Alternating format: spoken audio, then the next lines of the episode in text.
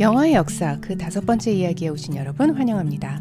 이 팟캐스트는 케빈 스트라우드의 오리지널 팟캐스트 The History of English의 한국어 번역판입니다. 지난 이야기에서 우리는 Germanic 계열 언어들이 인도 유로피아어에서 분리되는 과정에서 많은 sound change들이 있었으며 이러한 변화를 제이콥 그림을 비롯 초기의 언어학자들이 법칙으로 정리하였고 이를 바탕으로 후대의 언어학자들이 오래전 사라진 인구어의 상당 부분을 재구성할 수 있었다는 것을 알아보았습니다.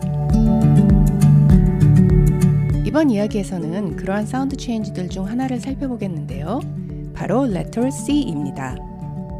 C는 C-A-T, cat에서의 K sound, 그리고 C-I-T-Y, city에서의 S sound 두 개의 소리를 가지고 있는데요. 여러분은 혹시 왜 우리가 굳이 C가 필요한 것일까 이런 의문을 가진 적 없으신가요? 모두 K나 S로 대신할 수 있는데 말이죠. 다시 말해 왜 C-I-R-C-L-E circle를 S-I-R-K-L-E로 쓰지 않는 것일까요? 이번 이야기가 끝날 무렵 여러분은 그 질문에 대한 답을 아시게 될 겁니다. 그럼 저와 함께 Canton Languages, Satem Languages, 그리고 Letter C의 재미있는 이야기의 세계로 들어가 보실까요? Letter C는 우리가 처음 알파벳을 배울 때 가장 헷갈리고 까다로운 철자입니다. 영어를 모국어로 배우는 아이들이 가장 처음 배우는 단어 중 하나가 cat인데요. 따라서 아이들은 C를 K 사운드와 연관시키기 시작하며 이는 car, cry, cup, cow 등의 기본 단어들을 배우며 더욱 강화되죠.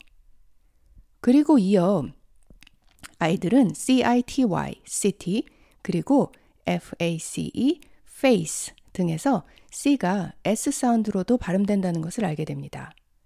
그리고 이어 circle, C-I-R-C-U-S, circus 등 하나의 단어 안에 같은 C임에도 하나는 S 사운드, 다른 하나는 K 사운드로 발음되는 전혀 논리적이지 않은 상황들도 접하게 되죠. 따라서 왜 굳이 C가 필요한지 묻는 질문은 상당히 타당성이 있는 것이죠. 만약 우리가 현대에 다시 알파벳을 만든다고 한다면 아마 C는 필요 없을 겁니다. 하지만 우리가 현재 사용하고 있는 알파벳은 수천 년 전에 만들어져 사용하는 사람들의 편의상 많은 변화를 거쳐 지금에 이르는 것으로 우리가 임의로 바꿀 수 없는 것이죠.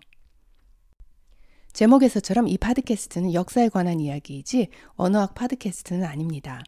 하지만 이번 이야기에서 우리는 일반적인 언어의 역사 이야기를 넘어 언어학적인 특성을 하나 살펴볼 것인데요. 바로 A-S-S-I-B-I-L-A-T-I-O-N assibilation이라 불리는 sound change를 살펴볼 것입니다. letter C를 이해하려면 꼭 필요한 설명이기에 조금 전문적으로 들릴 수 있겠지만 이번 이야기를 다 마칠 때쯤이면 여러분은 왜 영어의 여러 단어들이 언뜻 논리적이지 않은 오늘의 모습을 갖게 되었는지 이해하실 수 있을 거라 믿습니다. 여러 언어들을 비교하여 그 차이점과 유사점들을 바탕으로 하는 연구를 비교 언어학, comparative linguistics라고 하는데요. 언어학자들은 인도 유러피안 언어에서 갈라져 나온 언어들을 비교 연구하여 오래전 사라진 인유어의 재구성에 노력을 집중했습니다. 그리고 거기에서 하나의 흐름을 발견하게 되는데요. 이 흐름은 바로 많은 언어들이 공통적으로 존재했던 숫자 100, 영어 100에 해당하는 단어에서 출발합니다.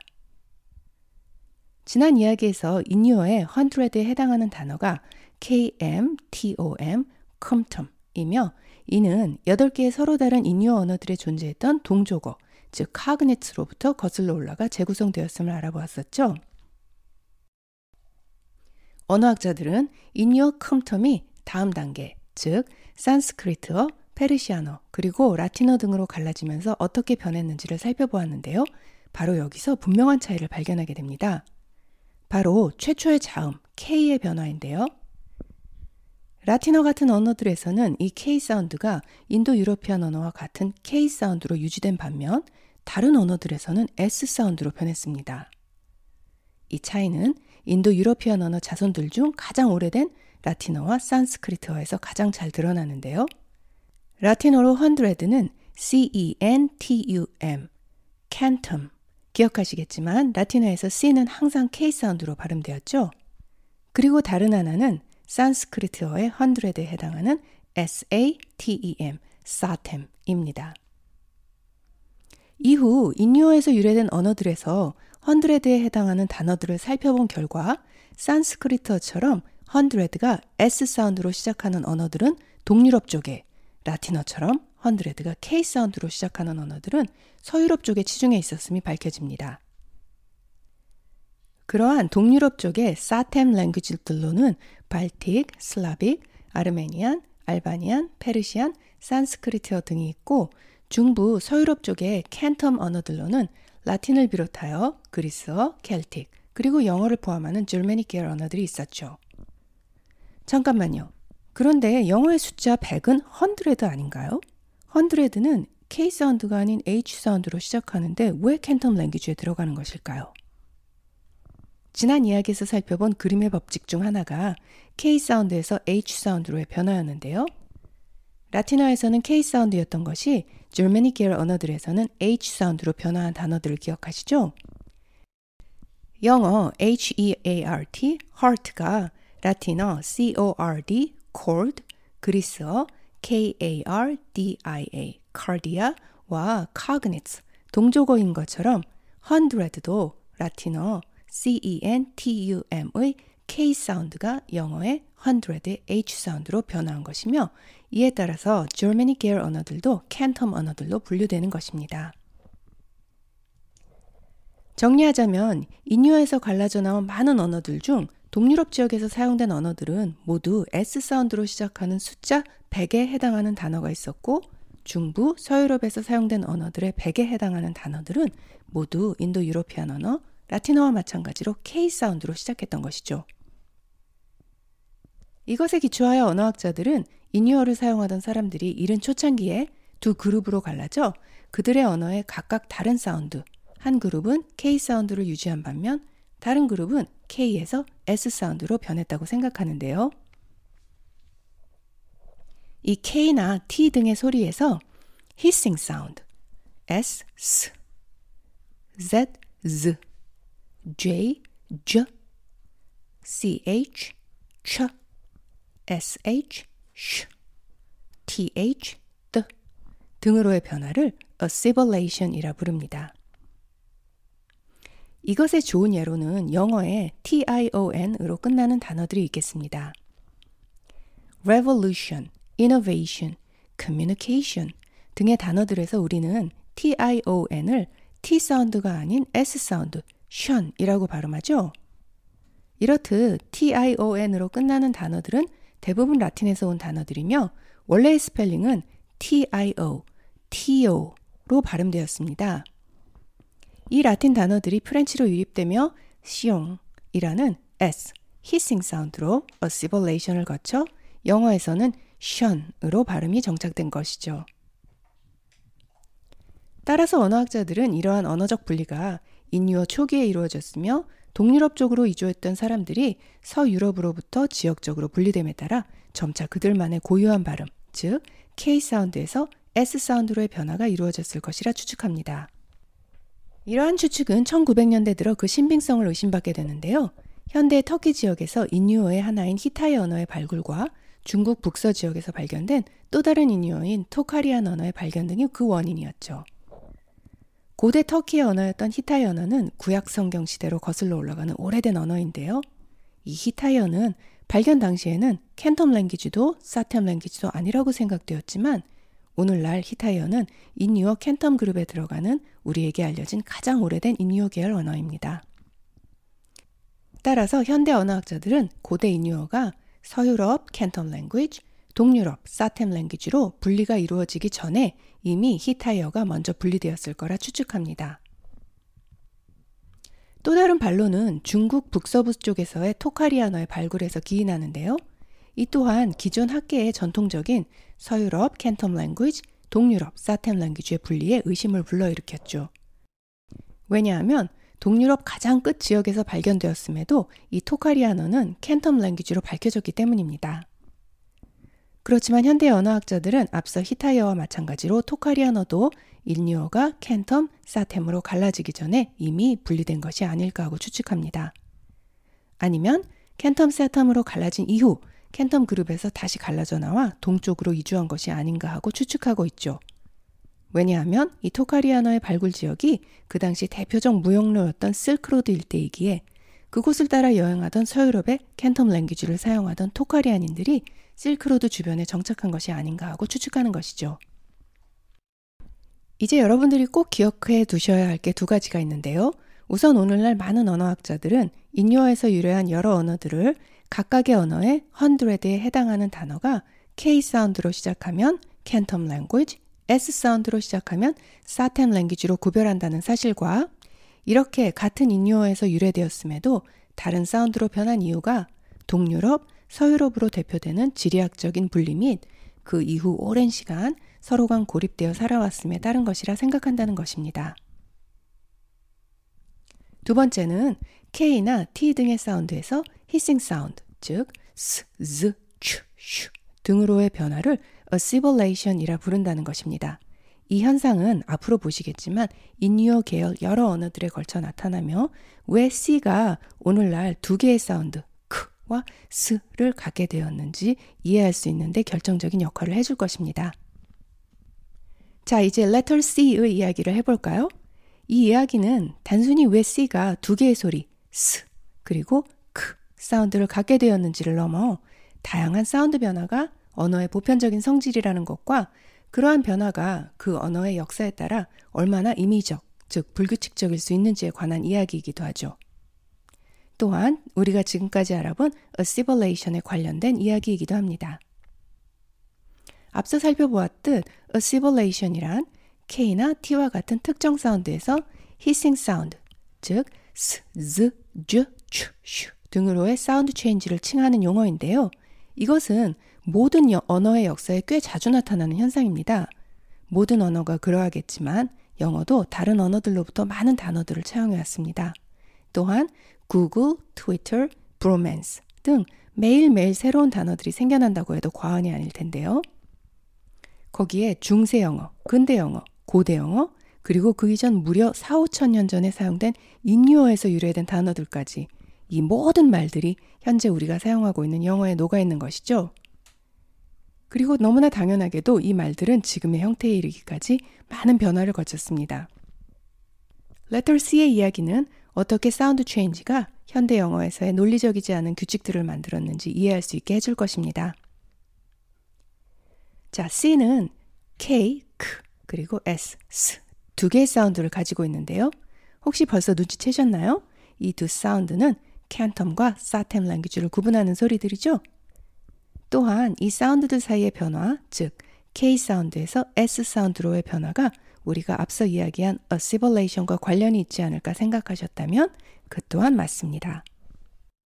잠깐 시간을 거슬러 letter C의 기원을 알아볼까요? 이는 고대 그리스어에서 시작됩니다.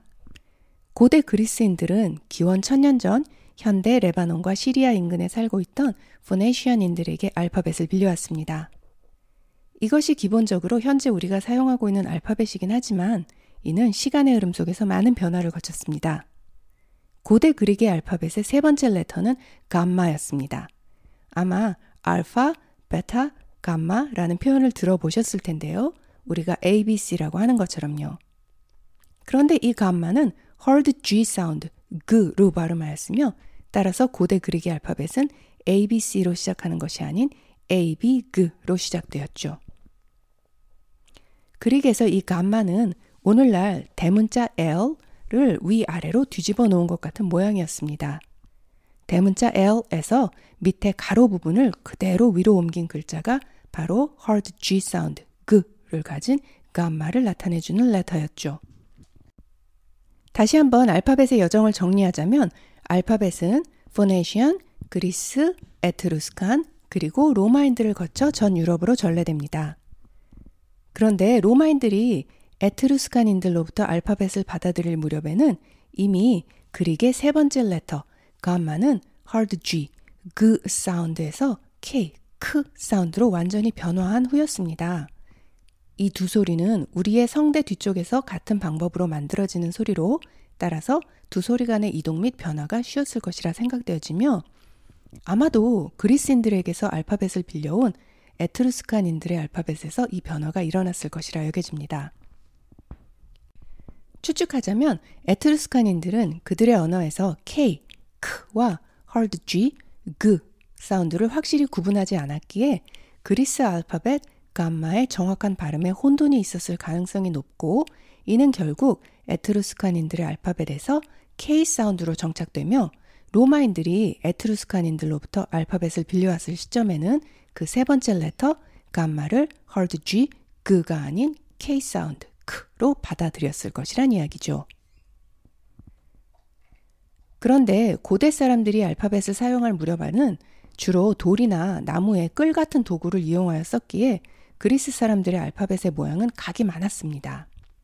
하지만 로마인들이 알파벳을 받아들였을 무렵에는 이미 잉크를 사용하고 있었기에 문자의 형태를 좀 더 둥근 형태로 바꾸기가 수월했죠. 따라서 그들은 감마를 나타내던 letter, 위아래로 뒤집어진 대문자 L를 둥글게 바꾸어 오늘날 우리가 알고 있는 대문자 C를 만들어내게 된 것이죠.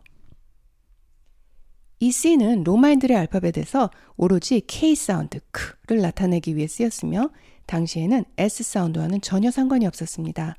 라틴어 문자에는 이미 S 사운드를 위한 대문자 S가 있었으니까요.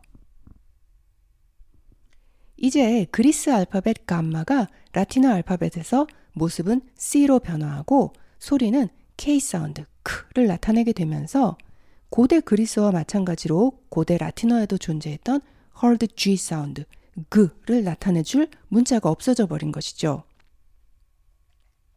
그래서 로마인들은 이 hard G, G 사운드를 나타내기 위해 새로운 문자를 만들어내게 되고 이것이 바로 현대 알파벳의 대문자 G입니다.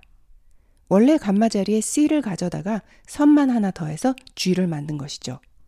이것이 바로 대문자 C와 G가 닮은 이유입니다.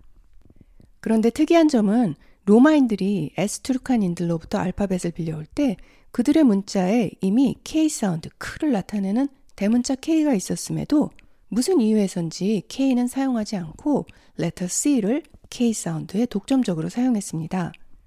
오늘날 우리가 라틴어에서 문자 K를 거의 찾아볼 수 없는 이유인 것이죠. 이제 알파벳의 여정 다음 단계, 라틴어에서 Germanic 계열 언어들로의 유입인데요.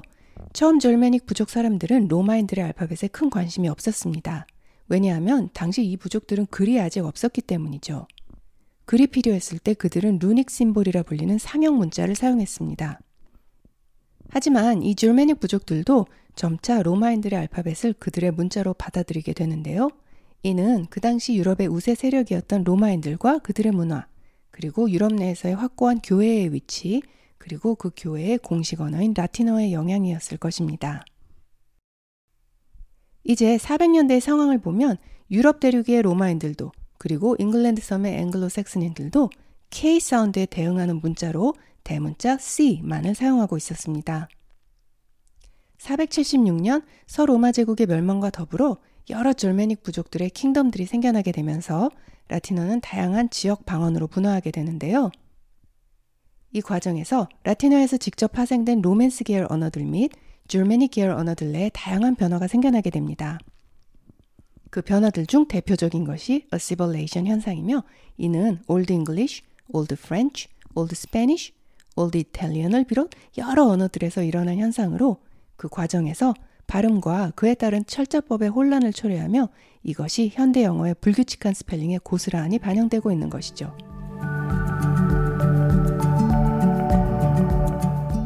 여기서 이번 에피소드의 파트 1을 마치고 다음 파트 2에서 C의 assimilation 현상을 더욱 자세히 알아보도록 하겠습니다. 다음 시간에 만나요.